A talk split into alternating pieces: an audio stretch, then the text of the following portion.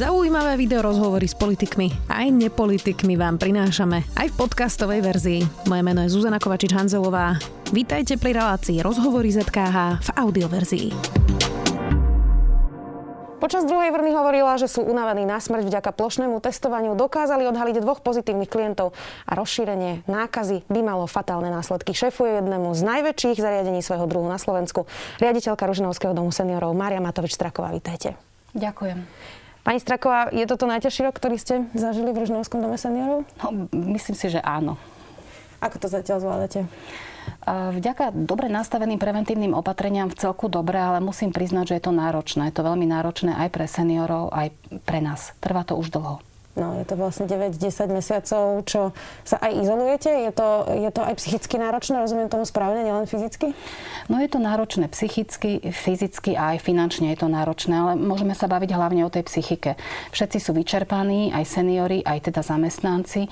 Zvládame to ale s tým, že teda vidíme nejaké svetielko na konci tunela, čakáme, kedy to skončí a dúfame, že teda nejakým spôsobom sa podarí lebo vlastne sú len dve možnosti, ako toto skončí. Jedna jediná je, že získame kolektívnu imunitu a to sa dá dvomi spôsobmi. Premorením alebo vakcínou? Jasné. Premorenie v dnešnej spoločnosti to je proste niečo nehorázne, prinieslo by to kopu mŕtvych. Takže áno, vakcína by pre nás bola cesta, aby sme sa vrátili naspäť k štartovacej čiare. Inak to je zaujímavé, že to hovoríte, lebo e, na Slovensku je stále 60% e, ľudí, ktorí sa nechcú očkovať. Vy máte klientov, rozprávate sa s nimi o vakcíne, pripravujete sa na to, chcú sa očkovať? Takto, ja si myslím, že za tým, že sa ľudia nechcú očkovať, je predovšetkým strach a neznalosť že nevedia. Ľudia zvyčajne, čo, čo, čo, čo nevedia, toho sa boja. Ja som zdravotník a verejný zdravotník, ja s očkovaním nemám najmenší problém. Ono faktom zostáva, že tá vakcína je niečo, čo vzniklo narýchlo, ale nebolo inej možnosti a ja si myslím, že toto je fakt jediná cesta. S klientami fakt rozprávame, hovoríme im to veľa. Hovoríme o tom primeraným spôsobom, aby to nevyznelo ako nejaké ako by som to povedala, že ich na niečo nahovárame alebo do niečoho tlačíme. Pokiaľ s nimi veľa komunikujú, je veľa metód sociálnej práce. Pokiaľ sa im vysvetlí, tak včera za mnou prišla 88-ročná stará dáma, ktorá mi povie, že ja som stará pani riaditeľka, ale ja nie som hlúpa. Treba byť bez stresu, treba dodržiavať to, čo nám kážu a počkať na tú vakcínu. Ja čakám. Má 88 mhm. rokov a zdravý rozum, to je celé. Ako to vlastne teraz u vás vyzerá? Vy máte 288 e, klientov, niektorí sú teda na svojich bytových jednotkách, niektorých máte aj ležiacich pacientov, tak skúste načrtnúť niekomu, kto nikdy u vás nebol, že ako vlastne teraz ten režim funguje, ako sa chránite, či sa izolujete, aký je ten režim, aké sú tie opatrenia. My sme zariadenie pre seniorov. To je vlastne forma sociálnej služby, ktorú my poskytujeme. V zásade nás je, presne ako hovoríte, 288. Sme najväčšie zariadenie svojho typu na Slovensku a fungujeme asi takým spôsobom, že fungujeme v dvoch budovách. Jedna budova je na Sklenárovej a druhá budova je na Pivonkovej. Na Sklenárovej je dokopy 250 klientov, z toho 30 z nich je na lôžku. My to voláme, že oddelenie so zníženou mobilitou, kde máme takých ľudí, ktorí starnú na bytoch a ich zdravotný stav vyžaduje intenzívnejšiu starostlivosť. Všetci ostatní z tých 250 sú umiestnení v bytových jednotkách samostatných, ktorí sú typu garzonky alebo dvojgarzonky. Na tých dvojgarzonkách máme manželské páry. Tam fungujú akože absolútne samostatne, s tým, že tam majú napojené bytové telefóny, tam ich kontroluje sestrička, tam s nimi vieme cez interkom komunikovať vlastne. To znamená, že žijú ako keby, nechcem to povedať, aby to nevyznelo zle, ale vo svojej bubline maximálne sebestačné, ale s pomocou za chrbtom, ktorú dostanú kedykoľvek. Uh-huh. A so všetkými službami, čo vlastne sociálna sféra ponúka, čo sa týka stravovania, prádla, starostlivosti a tak ďalej, všetko toto vlastne dostanú. Potom nám tam mm, máme teda ďalšiu budovu ešte na Pivonkovej a tam je 38 našich ďalších klientov, prevažne ležiacich, čiže takých, ktorí potrebujú úplne tú najintenzívnejšiu starostlivosť. A súčasťou tam je aj záhrada, takže to je pre nich veľká výhoda. Tam je to asi náročnejšie, ale pre zamestnancov, rozumiem správne? Uh, no, náročnejšie na ošetrovateľskú starostlivosť a opatrovateľskú to určite áno, ale v týchto časoch, ak by sme to porovnali s koronou, tak pre nich akože úplne ideálne, lebo tam sa to izoluje úplne, všetko toto rieši a tie preventívne opatrenia nastavujú úplne inak a lepšie ako teda eh, na Sklenárovej, čo vlastne vyzerá ako keby bytový dom. Pretože tam nie je tá mobilita tých e, seniorov, rozumiem tomu správne. Jednak tam nie je mobilita jednak sú uzatvorení, je tam záhrada, je to oplotený areál, pričom Sklenárova funguje ako keby na sídlisku osadený bytový dom. Tak uh-huh. vyzerá. Uh-huh. Bez vlastného oploteného areálu. Vy ste počas prvej vlny popisovali, že niektorým dôchodcom ste nevedeli vysvetliť, teda, že sa majú izolovať a nemajú teda chodiť von, keď ešte naozaj bol ten lockdown a nevedeli sme, že čo teda z toho bude. Toto sa už zlepšilo, to povedomie aj medzi vašimi klientami. A ako je rozdielna tá druhá vlna u vás od tej prvej? Ja si myslím, že výrazne zlepšilo. Mali sme naozaj problém. Celý problém vlastne spočíval v tom, že síce do zariadení sociálnych služieb boli zakázané návštevy a vstup verejnosti, to bolo zakázané, to je v poriadku, ale nikto žiadnym spôsobom neupravil ich vychádzanie. A oni teda chodili. Pretože starý človek má tendenciu situáciu zľahčovať, starý človek je svojím spôsobom aj zaťatý, mali pocit, že je to pre nich obmedzujúce, čo skutočne aj bolo. A ja si myslím, že oni nedokázali vyhodnotiť mieru rizika. My sme zapojili všetky metódy sociálnej práce, mm, aby sme im teda toto vysvetlili. Dokonca sme zaviedli aj kontrolovaný vstup a výstup. Ja si myslím, že prvé také precitnutie pre našich starkých, pre našich seniorov nastalo, keď prišlo prvé PCR testovanie. Boli sme prvé zariadenie, ktoré bolo kompletne PCR testované. Keď si uvedomíte, že bolo testovaných 288 Mm, seniorov a vyše 140 zamestnancov, tak to je obrovské číslo. Išlo o PCR test, ktorý je teda, ktorý je teda pomerne drahý. Vtedy oni precitli, oni boli neskutočne vďační, boli sme všetci čistí, oni boli neskutočne vďační, vtedy si uvedomili, že čo sa vlastne deje. A čím tá korona trvala dlhšie, oni naozaj začali sa chovať inak. Potom sa to maličko medializovalo, všetky tieto veci okolo a ich vychádzanie a toto im tiež pomohlo pochopiť. Oni sú dneska v takom štádiu, že ďakujú. Oni, vedí, sú to, treba si uvedomiť, že to sú sebestační ľudia, mysliaci ľudia. To nie je starý človek, ktorý nemá rozum. Oni sú naozaj inteligentní, mnohí, mnohí boli niekedy vysoko postavení. Pre mňa sú partneri, pre mňa to nie je starý človek, ktorý proste nemá čo dať a nemá čo povedať. Skôr naopak. Takže keď ich počúvate, oni čítajú noviny, oni sú počítačovo gramotní, oni vedia, oni teraz vidia, koľko domovov je ohniskom nákazy a oni sa vám, že prídu poďakovať dneska za to, čo pre nich robíme, čo je teda ale obrovský posun od toho samého začiatku. A síce von chodia, samozrejme, že chodia, ono, nikto im to nemôže zakázať a ani to robiť nechceme, toto by nikto od marca nezvládol. Len ich treba naučiť, ako majú postupovať a ako sa majú chrániť. Myslím si, že dneska si to uvedomili viac ako kedykoľvek predtým. To, čo ste popisovali, inak zaujímavé, lebo aj ten narratív jednotlivých ministrov, ale aj premiéra vlastne počas celej tej krízy bolo, že musíme ochrániť našich starkých a bolo to také veľmi um, veľmi možno až často naivné, ako si vykreslujeme dôchodcov, lebo ľudia aj po 65 sú dôchodcovia a sú to ešte aktívni Samozrejme. ľudia, ktorí ešte pred rokom boli normálne súčasťou e, ekonomiky a často vlastne vykreslujeme tých seniorov ako nejakých nesvojprávnych, a ktorých treba niekde zatvoriť, lebo oni sami to nevedia vyhodnotiť a podobne.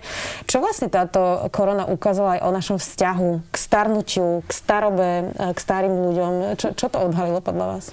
Minimálne so sebou musíme niečo robiť.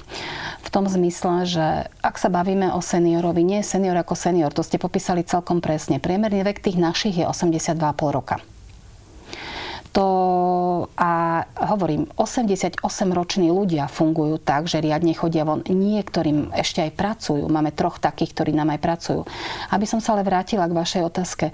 Myslím si, že povedomie spoločnosti o týchto ľuďoch je také akože, no, ako by som to pomenovala mm, slušne mám dojem, že naozaj ich považujú za ľudí, ktorí sú akýmsi spôsobom na okrej spoločnosti a v zásade naozaj sú to stárky, ktorí môžete nadiktovať, čo môžu a čo nemôžu robiť. Ale sú to ľudské bytosti so svojimi právami, mysliace a tak k ním treba pristupovať.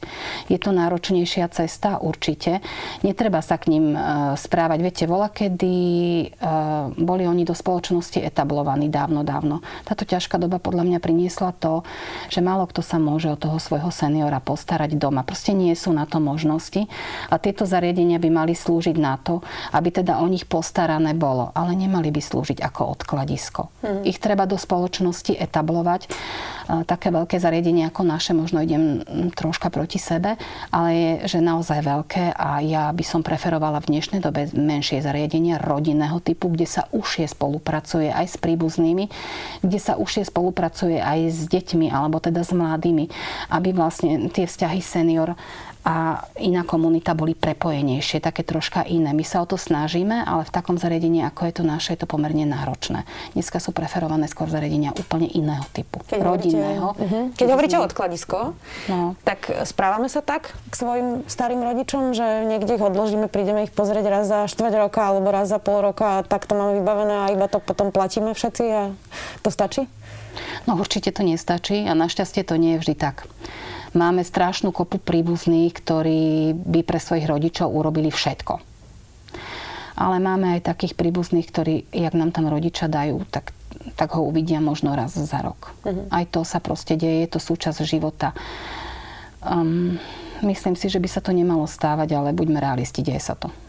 Ja som si pozerala aj vašu facebookovú stránku, vy ju máte pomerne aktívnu a, a mhm. píšete tam, čo sa vlastne vo vašom, uh, vo vašom zariadení deje. A teda videla som, že píšu uh, pohľadnice rôzne vaši klienti, ale že aj dostávajú a sú súčasťou tých projektov, ako je napríklad teda Vianočný zázrak, čo znamená, že môžu si vypýtať nejaký dar a ľudia sa môžu zapojiť a vlastne tomu seniorovi bude aj napísať nejaký odkaz, ale teda aj kúpiť to, čo si on želá. Uh, aké máte s týmto skúsenosti? Už je to druhý rok, čo ste sa zapojili napríklad do toho Vianočného zázraku? Veľmi dobré. Musím povedať, že veľmi dobré, pretože tá pomoc toho Vianočného zázraku je adresná. Vyžaduje to strašne veľa roboty e, sociálny pracovník Smer Senior, hej, ale ja som zistila, minulého roku sme to skúsili prvýkrát, ja som zistila, že sa to veľmi osvedčilo a ešte nám to prinašlo, prinieslo aj taký ako vedľajší benefit. Moji sociálni pracovníci lepšie spoznali to, čo tí seniori chcú. Oni ich proste lepšie spoznali. Oni s nimi viacej komunikovali. Akýmsi spôsobom ich to, nechcem povedať, že donútilo, ale primelo k väčšej, väčšej komunikácii. A myslím si, že toto je veľmi príjemný benefit, pretože si našli k sebe úplne že inú cestu. Čo sa týka ale toho Vianočného zázraku, to je projekt, ktorý je pre nich veľmi príjemný. Pozrite sa aj starého, aj mladého, aj každého poteší, keď si na ňo niekto spomenie. A toto je pre nich proste, a najmä teraz v časoch tej izolácie niečo, čím im troška zasuplujeme tú možnosť, ktorú teraz nikto z nás nemá tváriť tie sviatky tak, ako bol na, tráviť ich tak, ako bol na to zvyknutý. My sme sa pozapájali aj do iných projektov, pretože e, napriek tomu, čo hovorím, ja si uvedomujem, aj my všetci, aj moji zamestnanci, alebo zamestnanci RDSky si uvedomujú, že je toto pre nich veľmi náročné nemôžu ísť k svojim blízkym, respektíve môžu, ale je to obrovské riziko. Presne sme podmienili, že za akých podmienok k ním môžu ísť a ako sa majú vrátiť, pretože napriek tomu, že Vianoce sú krásne sviatky, ja ich milujem, vždycky mám na pamäti, že prioritné je, aby sme ich nejakým spôsobom neohrozili. Tá ochrana hlavne zdravia tu vždy musí byť prioritou. Takže k tomu pristupujeme veľmi citlivo, veľmi slušne. Keď chcú ísť domov, tak môžu. Musí sa naspäť ale vrátiť e, s čistým PCR testom, teda negatívnym. Hej. Pretože ja si nemôžem nemôžem dovoliť vystaviť riziku 288 ľudí ďalších, ktorí by mohli ochorieť. To by mohlo mať naozaj strašné následky. Čo sa týka tých projektov, aby sme im to troch, troška uľahčili, aby sme s nimi pracovali troška inak, my sme sa zapojili aj do projektu Koľko lásky sa zmestí do krabice od topánok. Robíme to tiež už druhý rok a v zásade ja vám poviem, že tie krábice a tie drobnosti, zapojili sme sa do Vianočnej pošty, tam im píšu deti. To im spraví toľko radosti.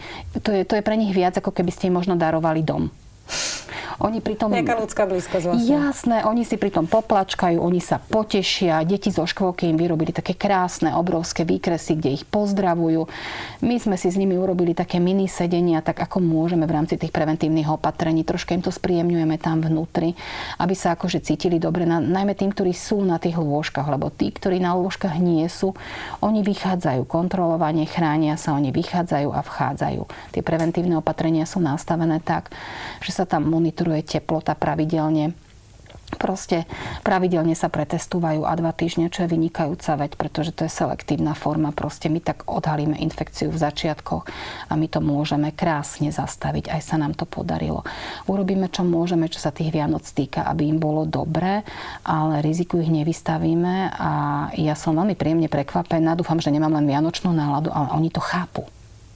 Keď s nimi krásne ľudsky hovoríte, keď im to pekne vysvetlíte, aj tým príbuzným, tak oni to chápu. Tí príbuzní s tým majú častokrát väčší problém ako oni sami. Oni volajú, Včera, myslím, to bolo včera alebo predvčerom, vyšlo na stránke nášho rezortného ministerstva, že teda seniory môžu ísť za nejakých podmienok domov k svojim blízkym. Oni to tam krásne vyšpecifikovali za akých, aby boli chránení, však to je v poriadku, len mnohí príbuzní to pochopili tak, že vlastne môžu prísť na návštevu, môžu vojsť donútra. Tak sme im veľmi citlivo vysvetľovali, že nie, že nemôžu. Jedine vtedy to nedovolím, keby ten človek bol v terminálnom štádiu ochorenia, tak to samozrejme áno. Na vlastne. Jasné. To je ľudská vec, tam si vieme prísne nastaviť pravidlá. Vieme, že si ho otestujeme antigenom, keď vôjde. Vieme, že mu dáme návštevnú miestnosť, kde bude s tým človekom sám, ktorý predtým aj potom vydezinfikujeme. Vieme, že si ho oblečieme a eliminujeme tak riziko na minimum. Urobíme to, to je normálne, ale nekontrolované vstupy, návštevy, to proste nemôžeme umožniť. To by naozaj mohlo mať prestrašné následky. Uh-huh. Um, mám pre vás záverečnú otázku. Um, tá pandémia vlastne um, odhalila charaktery mnohých ľudí, a teraz myslím aj dobré, aj zlé, uh, vlastne, vlastne to celé tak ako keby odhalilo možno nejaké masky, ktoré, ktoré boli, pretože v krízovej situácii ľudia už potom často nemajú energiu na tú, na tú masku. V čom to u vás nejako vykryštalizovalo vzťahy um, klientov, zamestnancov? Ako to vnímate vy za tých 90 mesiacov, čo vlastne žijeme túto pandémiu? Začala by som asi zamestnancami ja to poviem tak ako, že úplne napriamo oddelilo sa zrno od pliev. To je úplne prirodzená vec. My sme na začiatku, tie týmy, oni sa vždycky formujú. Ono treba povedať, že toto je náročná práca, pri ktorej človek veľmi rýchlo vyhorí. To je fakt. My ten tým máme vyprofilovaný ale tak, najmä ten manažerský tým, že je proste, ja si dovolím neskromne tvrdiť, že nie je dobrý, je výborný. A veľmi veľa záleží na tom, že ako tí manažeri jednotlivých svojich úsekov tými svojimi podriadenými pracujú, ako s nimi komunikujú. Na začiatku som ja registrovala obrovský strach zo strany zamestnancov. To bolo prvé. S nimi si bolo treba sadnúť. Bolo im to treba vysvetliť. Viete, nemali problém, problém zdravotníci nemali problém sociálni pracovníci, ale mali problém tie ostatné profesie, bez ktorých my sa ale nezaobideme. Mali problém napríklad kuchárky, hm. mali strach upratovačky, s nimi bolo treba hovoriť, bolo im treba vysvetliť, čo sa bude diať, za akých podmienok budú pracovať. Na začiatku sme mali nejaké také celkom zvláštne penky. Aj toto sa vyselektovalo. Ja, ak by som to chcela premeniť na nejaké čísla, tak z tých 140 vyše ľudí, ktorých zamestnávame, sa bolo takých tých divných peniek asi 5, čo je zanedbateľné množstvo. Toto sme zvládli, toto bolo najmä v tej prvej vlne. Uh-huh. Tá prvá nás nacvičila, keď sa to troška potom v lete uvoľnilo, tak na tú druhú sme si, ako keby, nechcem povedať, že už sme boli nachystaní, už sme boli zvyknutí a už sme boli aj zohraný tým. Ja akože, ak touto cestou môžem, tak ja všetkým svojim manažerom strašne ďakujem, lebo bez nich by som to nedala. Uh-huh. Um, a čo seniori? Ako ste to... Uh, videli ste tam to správanie nejaké? Že... No oni boli na začiatku, ako hovorím, taký priečný a taký akože celkom... Ten strach, ono to... Presne to odhalí charaktery. Kto je vo, svojom duš, vo svojej duši submisívnejší, pokojnejší, pokornejší, milší a lepší, tak tento prijímal úplne inak, s tým nebol problém. Ale presne tie ťažké povahy, niektorí zaťatí, proste tí sa bránili, vy nám nemôžete rozkazovať. S nimi musíte veľmi citlivo hovoriť. Viete, čo si myslím, že ich to naučilo aj tých takých takých najväčších v úvodzovkách kriklúňov, že ich to naučilo pokore. A možno sme to všetci potrebovali. Možno nás to všetkých naučilo pokore. Ďakujem vám veľmi pekne. Ďakujem vám aj za vašu zaslúžnú prácu, aj za vašu náročnú prácu. Dnes tu bola riaditeľka Rožnovského domu seniorov Mária Matovič Straková. Ďakujem veľmi pekne. Ďakujem, dovidenia. Počúvali ste podcastovú verziu relácie Rozhovory ZKH. Už tradične nás nájdete na streamovacích službách, vo vašich domácich asistentoch, na Sme.sk, v sekcii Sme video a samozrejme aj na našom YouTube kanáli Denníka Sme. Ďakujeme.